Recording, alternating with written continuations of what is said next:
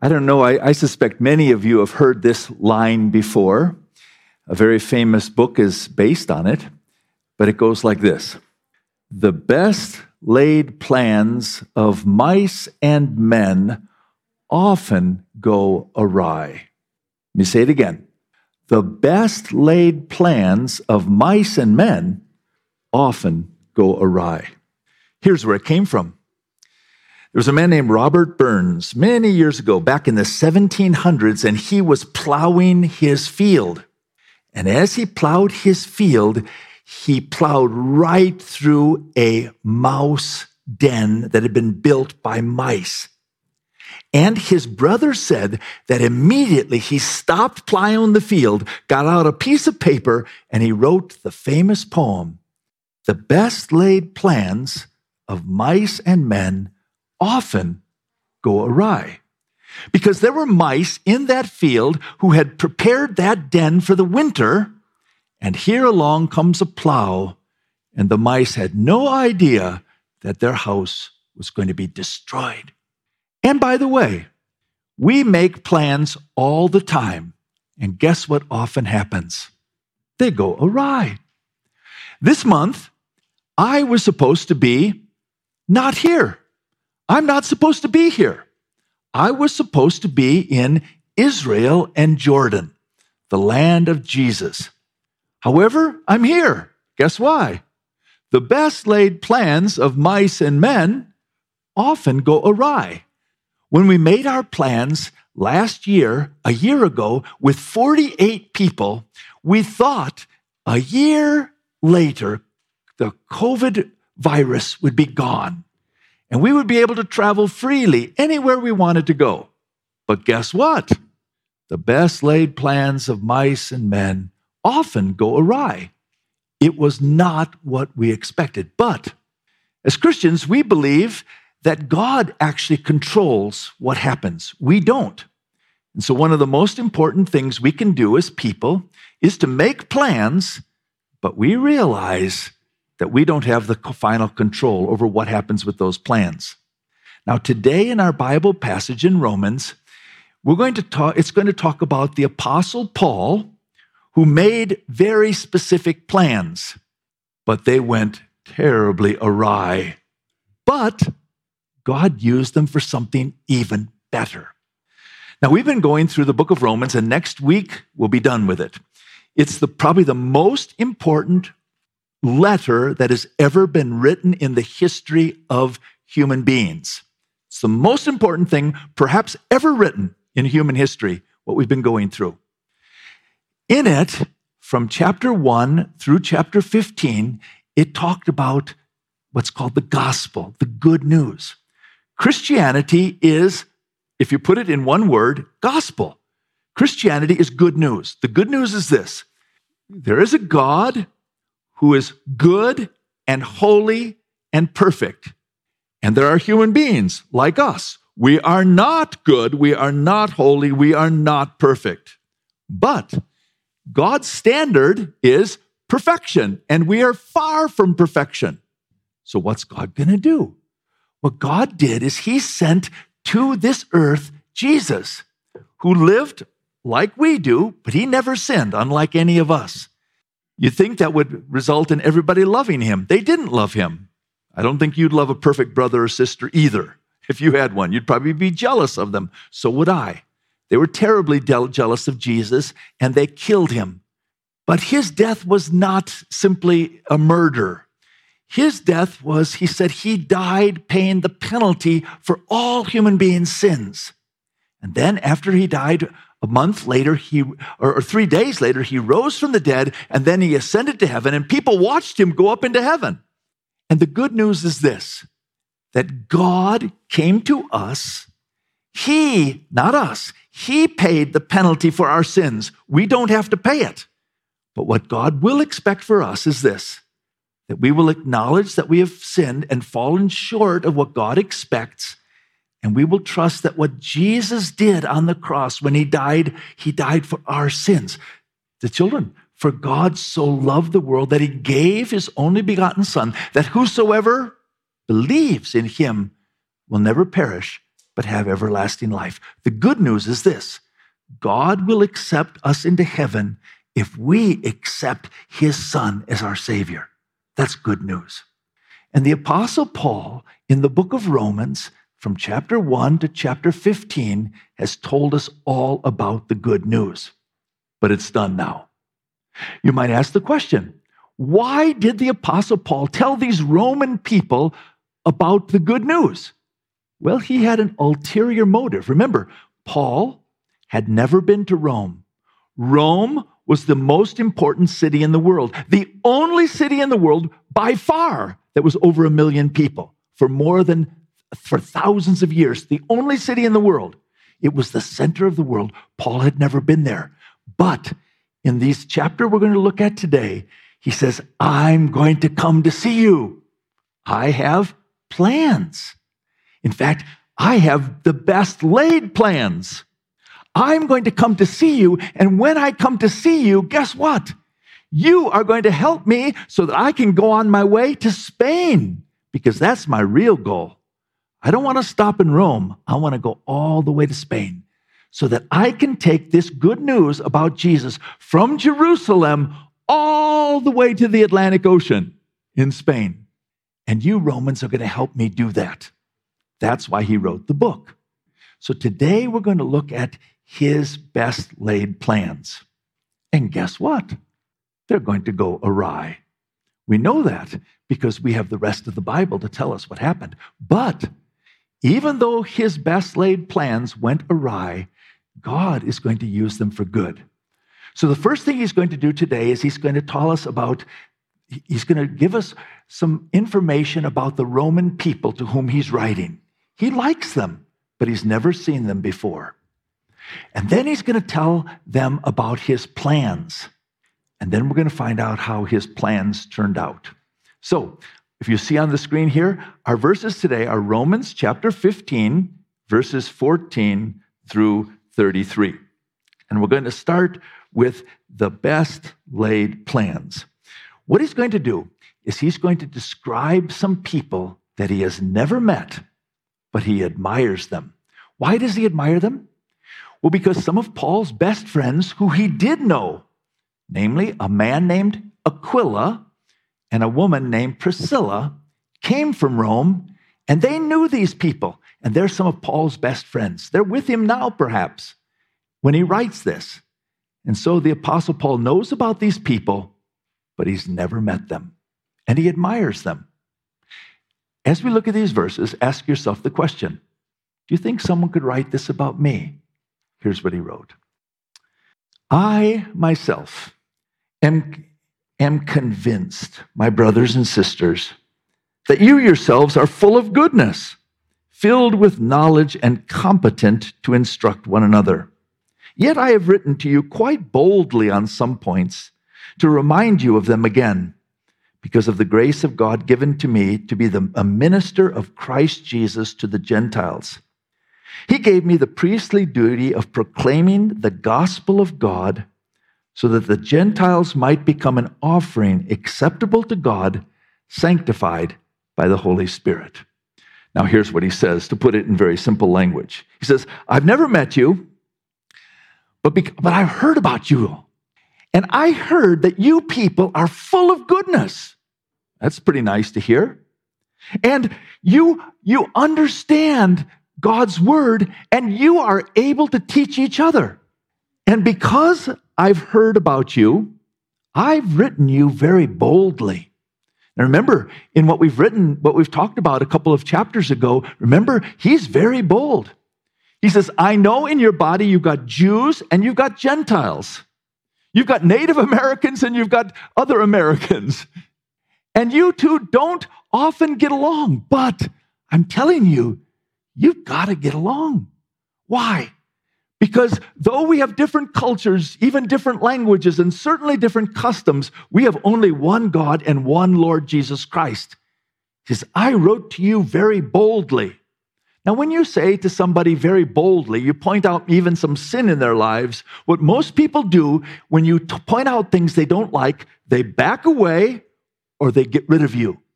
And the Apostle Paul says, When I spoke to you boldly, guess what you did? You accepted it. He says, I'm amazed. I wrote to you about the unity between Jews and Gentiles. Remember, they couldn't worship on the same day, they couldn't eat the same foods, and they couldn't drink the same drink. How do you have a potluck with that? And Paul said, even though you're very different, you have come together because you love Jesus. And he commends them. The Apostle Paul says, in fact, I'm like a priest. I'm like a priest that, that presents you to God as an acceptable sacrifice. No, um, I would call these people unsung heroes. Do you have people in your life who um, you don't need to prompt them, but they just do good all the time? They don't need to ask to be do things. They simply see a need and, and they meet it. They don't have to be called and reminded of their commitments. They just exude goodness with very little supervision. They're self motivated, they're self feeders, they're self initiators. They ask for very little and they give very much. Do you know people like that? Well, Paul says, I've never met you, but I've heard that that's the kind of people that you are. And he says, and you're even better than that. Because you're the kind of people that someone can speak to very boldly, even point out things that are wrong in your life, and you don't take offense.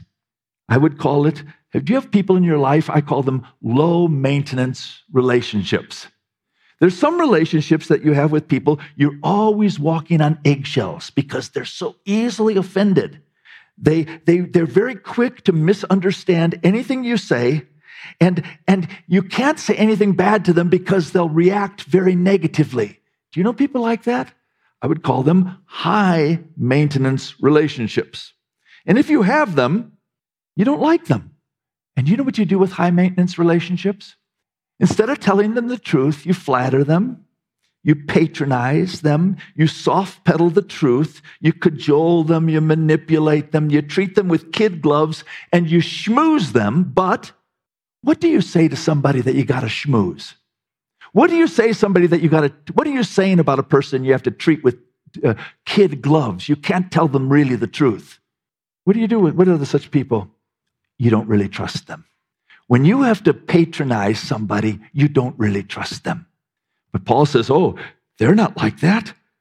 I can talk to them straight and I don't have to water it down. I don't have to tickle their ears. I can preach the Bible without having to play games with them.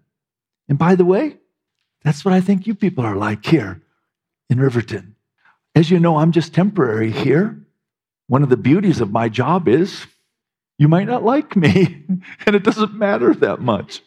Um, that's kind of nice. But guess what? I, I've tried to, to tell what the Bible says as clearly as I can and sometimes that's not really fun to hear. But guess what? You've thrown no tomatoes thus far. And you haven't kicked me out thus far. And if you were like the people of Rome, the Apostle Paul would say, Yes, that's what I love about you people. I can speak the truth to you without patronizing you, without tickling your ears, and you're not easily offended. And you know what that means? That means you're mature. When a preacher or a politician tells us what we want to hear, they are really telling us that we are a bunch of babies. That's what they're saying. They're telling us really, you're a bunch of selfish babies. You can't really handle the truth. And that's demeaning. And Paul says, I never had to do that with you because you're grown ups. That's pretty good. But now the Apostle Paul is going to get to his plans. And he's going to say something pretty interesting to the Roman people. Here's what, in essence, he's going to say He says, You Roman people are in the center of the world. You're in the biggest city in the world. You're the most important church, perhaps, in the whole world. And guess what? I don't want to see you very much. he says, You know what I want to do? I want to get to Rome and just meet you guys for a little bit, and I want to head off on, on, out the door because I don't want to stay in Rome. I want to go all the way to Spain. Now, why does he not want to stay in Rome? Rome's the big city. Rome's the, the greatest place in the world at the time. He says, That's, I just want to pass through. Why? Well, let's see why. Here's what he says. Verse 17. Therefore, I glory in Christ Jesus in my service to God. I will not venture to speak anything except what Christ has accomplished through me in leading the Gentiles to obey God by what I have said and done. By the power of signs and wonders, through the power of the Spirit of God. So from Jerusalem all the way to Illyricum, I have fully proclaimed the gospel of Christ. It has always been my ambition to preach the gospel where Christ was not known, so that I would not be building on somebody else's foundation. Rather, as it is written, those who were not told about him will see, and those who have not heard will understand. This is why I have often been hindered from coming to you. So the Apostle Paul begins with some sanctified bragging. You know, sometimes it's good to brag. Um, but he says, I'm not bragging about myself. I'm bragging about what Christ has accomplished through me. What had God done? Through Paul, one man, God had brought the message about Jesus from Jerusalem all the way to modern day Yugoslavia. That's what Illyricum is. 1,400 miles, city after city after city after city. The Apostle Paul came into the city, told about Jesus, built churches, and went on, on, on, and on, and on, all the way to what is Albania and Yugoslavia today from, from Jerusalem. But he said, I'm not done. Because God gave me the privilege of speaking the good news about Jesus to people who have never heard about Jesus ever in their lives. So, you people in Rome, you have heard about Jesus. You've had Christians in your country for about 30 years now. You do know about Jesus. So I don't want to stay in Rome. You already have a church there. But I want you to help me get on to Spain because the people in Spain have never heard about Jesus. That's what he says. That's his purpose. That's, that's his, his incredible plan. So, Paul says, You believers in Rome are special because you you have good character and you've been doing good works, which have opened up opportunities for God to tell people in Rome about Jesus. And I don't need to, teach, to treat you like touchy little children softening, soft pedaling the gospel. I could speak to you boldly and you accepted it. But now I want you to help me use some of the resources you have when I come to you to take the gospel and bring it to Spain, to people who have never heard. So there's his plans. Oh, those are good plans. His plans begin with a group of Christians who are committed to Jesus. And the Apostle Paul says, My plan is to come to you people, and I want you to help me bring the gospel to Spain because I don't need to stay with you because you're already well established as a Christian community. And so my plan is to come to Rome. But before I get to you, I've got to go to Jerusalem. Now, let me give you the time. The time frame is 57 AD. That's 27 years after Jesus Christ left this world, 30, almost 30 years. He says, I'm going to come to you real soon because I'm going to make a quick trip from Greece, where he is now, back to Israel, to Jerusalem, and then I'm coming to Rome and I'm going to be with you guys shortly. That's the plan. It's going to go awry. It's going to be a real problem. Let's see what happens next verse 23. But now there is no more place for me to work in these regions. These regions? Greece. And since I have been longing for many years to visit you, I plan to do so when I go to Spain.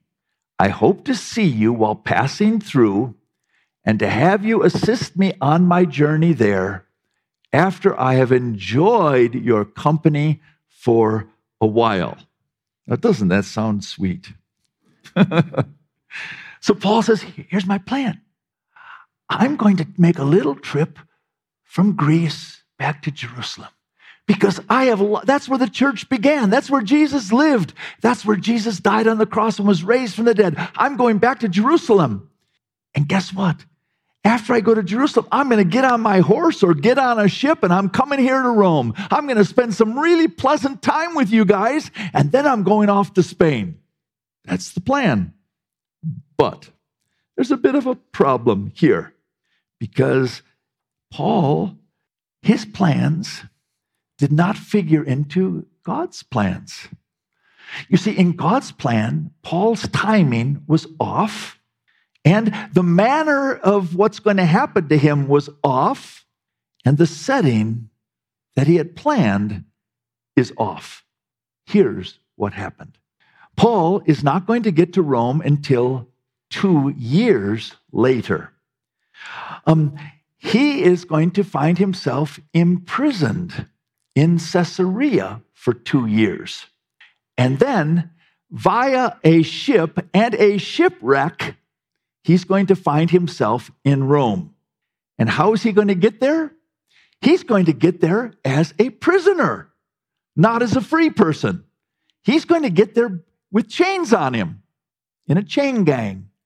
And when he gets there, where's he going to find himself? Eating shrimp cocktail with the Roman Christians? No, in prison. So, what the Apostle Paul didn't know is that he's not going to get to Rome for a couple more years. And when he gets there, he's going to get there as a prisoner in a prison. Well, is he going to get to Rome? Yes. But is it the way he had planned? No. Is it the timing that he had planned? No.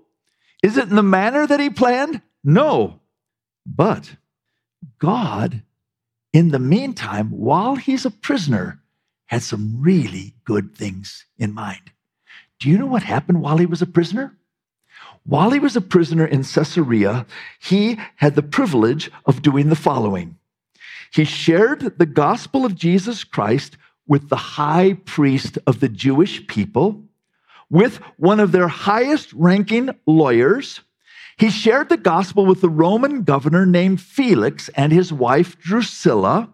He shared the gospel with the governor whose name was Porcius Festus. He shared the gospel with the king whose name was Agrippa and his wife whose name was uh, Bernice. He shared the gospel with all the leading citizens of the place where he was imprisoned and many, many Roman soldiers.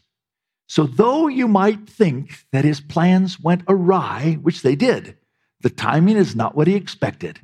He expected to make a quick trip to, to Jerusalem and then on to Rome, and he found himself a prisoner. But in the meantime, he had the privilege of sharing the gospel about Jesus Christ with the highest ranking people in the whole country, all of them.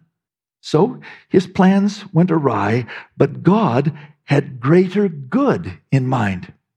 Um, how, how, do we take it as people when God changes the timing on uh, our plans? Or God changes the manner, or God changes the setting that we expected? Can we trust Him that He has something better in mind? I, I, I love traveling to the Middle East. I've been there many times, 14. And I love introducing people to the land where Jesus lived. And I've planned to do it uh, several times recently, but I can't. Our plans have gone awry. But God has got a better plan in mind. That's what it means to be a Christian. We trust Him. But remember, I mentioned Paul plans to go to Jerusalem. Do you know what happened to him when he got to Jerusalem? Let's find out. This is verse 15, verses 15 to 29. Now, However, I am on my way to Jerusalem in the service of the Lord's people there. For Macedonia and Achaia were pleased to make a contribution for the poor among the Lord's people in Jerusalem. They were pleased to do it, and indeed they owe it to them. For the Gentiles have shared in the Jews' spiritual blessings, they owe it to the Jews to share with them their material blessings.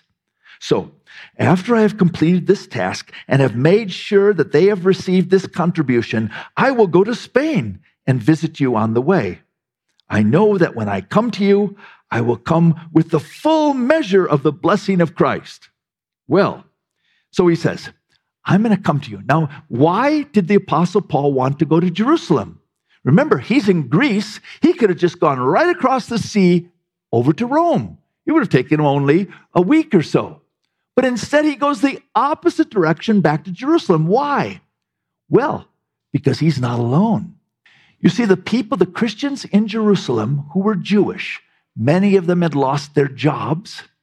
They had been ostracized by their family, and the, the, the country had gone through a famine. And so many of the Christians in Jerusalem were poor. So, what the Apostle Paul did is he traveled through Turkey and Greece. Every church he planted, he said to these people, We have brothers and sisters back in Jerusalem who are poor. We need to help them out. So, in every single town he went to, he asked for a contribution to be made, a monetary contribution to be brought to the people in Jerusalem. But Paul knew that money is always dangerous. It's always dangerous that you will pilfer some money from the till or that you could be robbed. So, what Paul insisted on was that every single church that he planted collected money, but they also had to have somebody carry that money with them. Paul would not touch it himself. So, Paul is on his way to Jerusalem with a big group of Gentiles bringing a large offering to the poor people in Jerusalem. And Paul said, This is going to be great because when I get there, they're going to be so pleased. And this friction between the Jews and the Gentiles in the church is going to be healed because they're going to realize we love them and we want to help them. Isn't this great? Uh uh-uh. uh the best laid plans of mice and men often go awry. Here's what happened Paul got to Jerusalem with this group of people with the money. They brought the money to the Jewish Christians and they were pleased. But someone started a false rumor that Paul was bringing Gentiles into the temple and they arrested him in Jerusalem at the temple, and they tried to kill him on the spot in a huge mob lynching. The Roman soldiers intervened and had to carry Paul on their shoulders to get him out from the mob killing him. And as they were carrying him out from the mob in the temple complex, Paul looks at the people that had just tried to kill him and he says to the Roman soldiers, Hey, can I speak to the crowd? the Roman soldiers say, You are out of your mind. They just tried to kill you. Paul says, I don't care. Let me talk to them. And so Paul started to preach to them, the very people tried to kill him. And then he says, And God sent me to the Gentiles. And they went ballistic. They were furious. How dare God go to the Gentiles? And so the Roman soldiers had to get him out as fast as possible. Well, the next day they put him on trial in front of the Sanhedrin. And while he was on trial in front of the Sanhedrin, the high priest, the top judge, said, Punch him in the face. And one of the soldiers punched Paul right in the face. And Paul went on. And finally, they decided that they were going to take Paul that they uh, away from the, the Sanhedrin. They didn't know what he had done wrong, and they were prepared. They stripped him of his clothes, and they were ready to beat him. And Paul said, "Wait a minute, I'm a Roman citizen." because you couldn't do that to a Roman citizen. And so then they, they didn't do that. They didn't do it, but they had him in prison. And they decided to transfer him from Jerusalem to Caesarea. But when the Jewish leaders heard that they were going to transfer him this trip of about 50 miles, they decided a group of 40 people said, We will not eat or drink anything until we have executed Paul.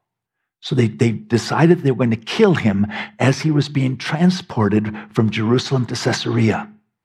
But one of Paul's relatives got, got wind of the plot, told the centurion, the military officer, and they had this huge group of soldiers taking Paul from Jerusalem to Caesarea so that he wouldn't get killed on the way. And then they put him in prison for two years. The best laid plans of mice and men often go awry. And so, um, it didn't turn out exactly as he wanted. His plan was that this he would go to Jerusalem and there would be this great love fest. And they would realize that this Jew who, who reached Gentiles really loved the Jewish people, and he was still Jewish and, Gen, and Christian, and everyone would be happy, and they'd have this wonderful time together. But that's not what happened at all. Have you ever had plans? You made plans with the very best of intentions, hoping for the best of outcome, and everything went miserably wrong. You'd encountered problems you didn't anticipate, people who took what you did and said the wrong way. In fact, maybe you were even falsely accused, but you meant good. That's what happened to Paul. Well, he ends this 15th chapter with, no surprise, a prayer. And here's how this, these verses end. Verse 30 I urge you, brothers and sisters, by our Lord Jesus Christ, and by the love of the Spirit, to join me in my struggle by praying to God for me. Pray that I may be kept safe from the unbelievers in Judea. There's his first prayer. Pray that I might be kept safe from the unbelievers in Judea. Here's the second one. And that the contribution I take to Jerusalem may be favorably be received by the Lord's people there. And here's his third one so that I may come to you with joy by God's will, and your, in your company will be refreshed.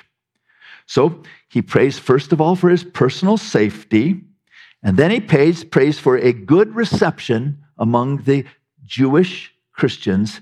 And thirdly, he prays that he might come to the Roman Christians and find refreshment. Well, how were his prayers answered?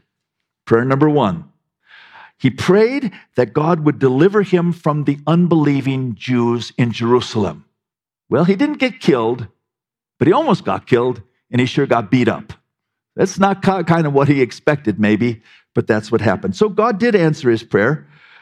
Prayer number two that his gift of money to the Gentile, to the Jewish Christians in Jerusalem would be well received.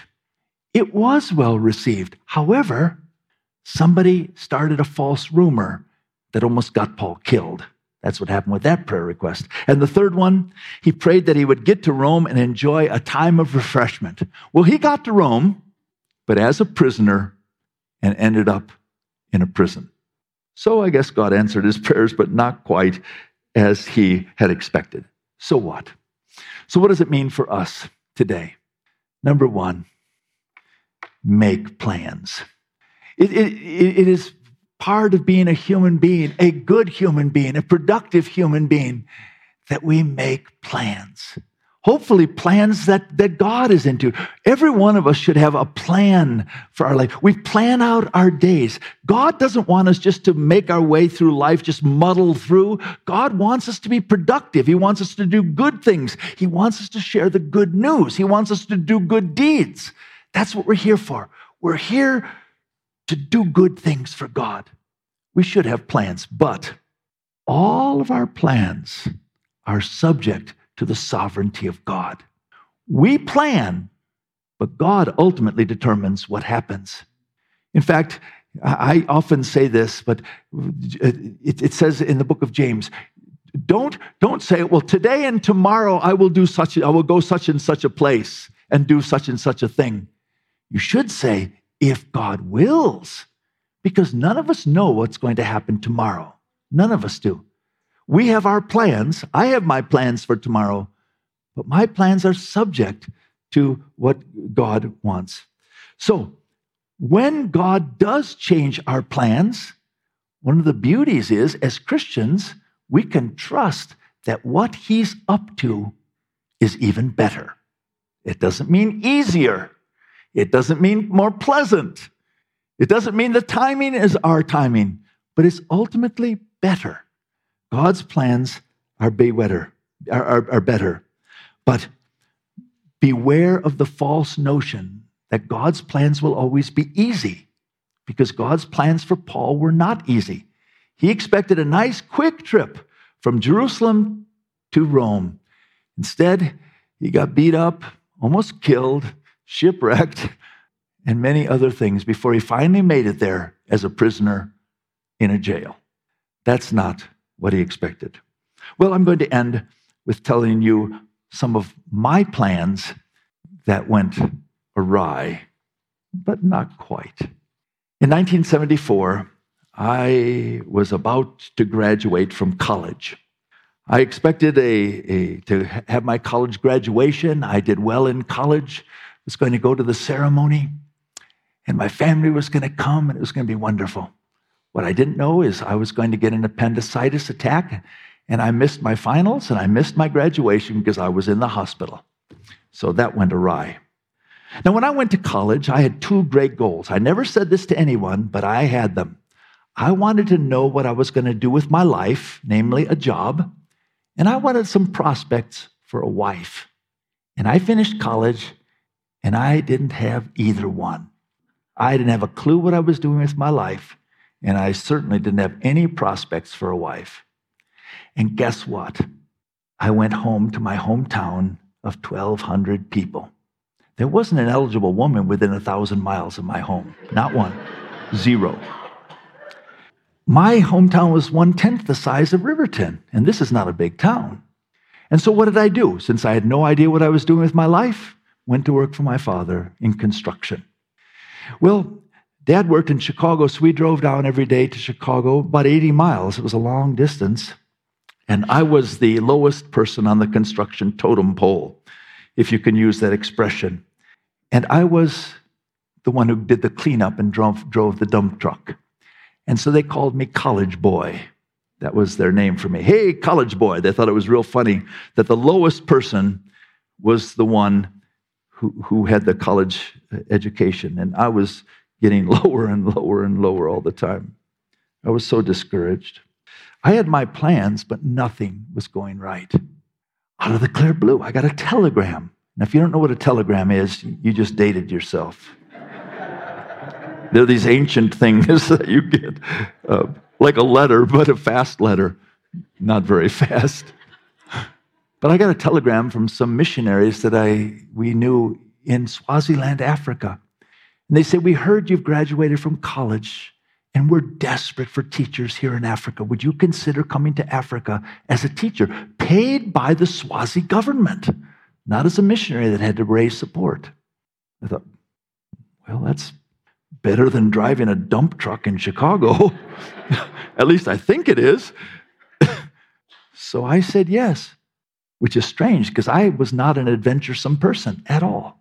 I was kind of a, a homeboy, I guess you could say. Well, I sent my tele- I sent a telegram back on a Thursday saying, I'm, I'll come. And on Sunday, I got on an airplane and I flew from Chicago to New York to Liberia to Ghana to Zaire to South Africa.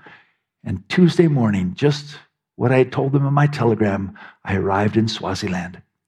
The airport in Swaziland was about half the size of this room we're in right now, or smaller. They only had one airplane in the whole country, one each day. I flew in that day. That was the only airplane in the whole country. I got there, and there was no one there to meet me. So they closed the airport because they only had one airplane, and, and I was on a little plane, maybe 20 people, and everyone else left, and I'm sitting there on my suitcase and expecting someone to come. I had sent a telegram. No one came. Hours. I was in the middle of a field. There was nothing anywhere close. Finally, this black car drives up. And uh, it was a French man with the UN. He couldn't speak English, and I couldn't speak French. And none of us could speak Zulu. So I said, I, am waiting for somebody. He said, Can I help you in English? I said, Yes, I'm waiting for someone from Franson Christian High School. He said, I know a Christian. I said, Can you take me to him? said, okay, please. I, so I got in the car with this French guy I had never met. And he, he knew a missionary. He took me to this house of this missionary, and the missionary took me in that night. The next morning, he got put me on the back of a pickup truck. And I finally arrived at the school over dirt roads. And as they were having a prayer meeting, because just that day, they got my telegram. I had been in the country two days, and they got by their telegram and they realized I've been here, but so they were praying for me. And God, my plans went a little bit awry, but I got there. And God used the next three years of my life as a teacher in Africa to change everything in my life. The best laid plans of mice and men often go awry, but with God, they go perfectly if we let Him. Let's pray. Oh, we thank you, Heavenly Father, that you're good and you intend good for us. And in the long run, you work things together for good. And in the process, you do good in us and through us. And for that, we're thankful. Oh, Heavenly Father, we're thankful that when we pray to you and when we trust in you, we never have to worry about the dark side of the force or anything like that because you have no dark side. You're only light and goodness and truth. Help us, Heavenly Father, and teach us to trust you. This we pray in the name of the one we trust implicitly, Jesus. Amen. So please stand. And our benediction today is um, the best laid plans of Jesus Christ always go aright. God bless you.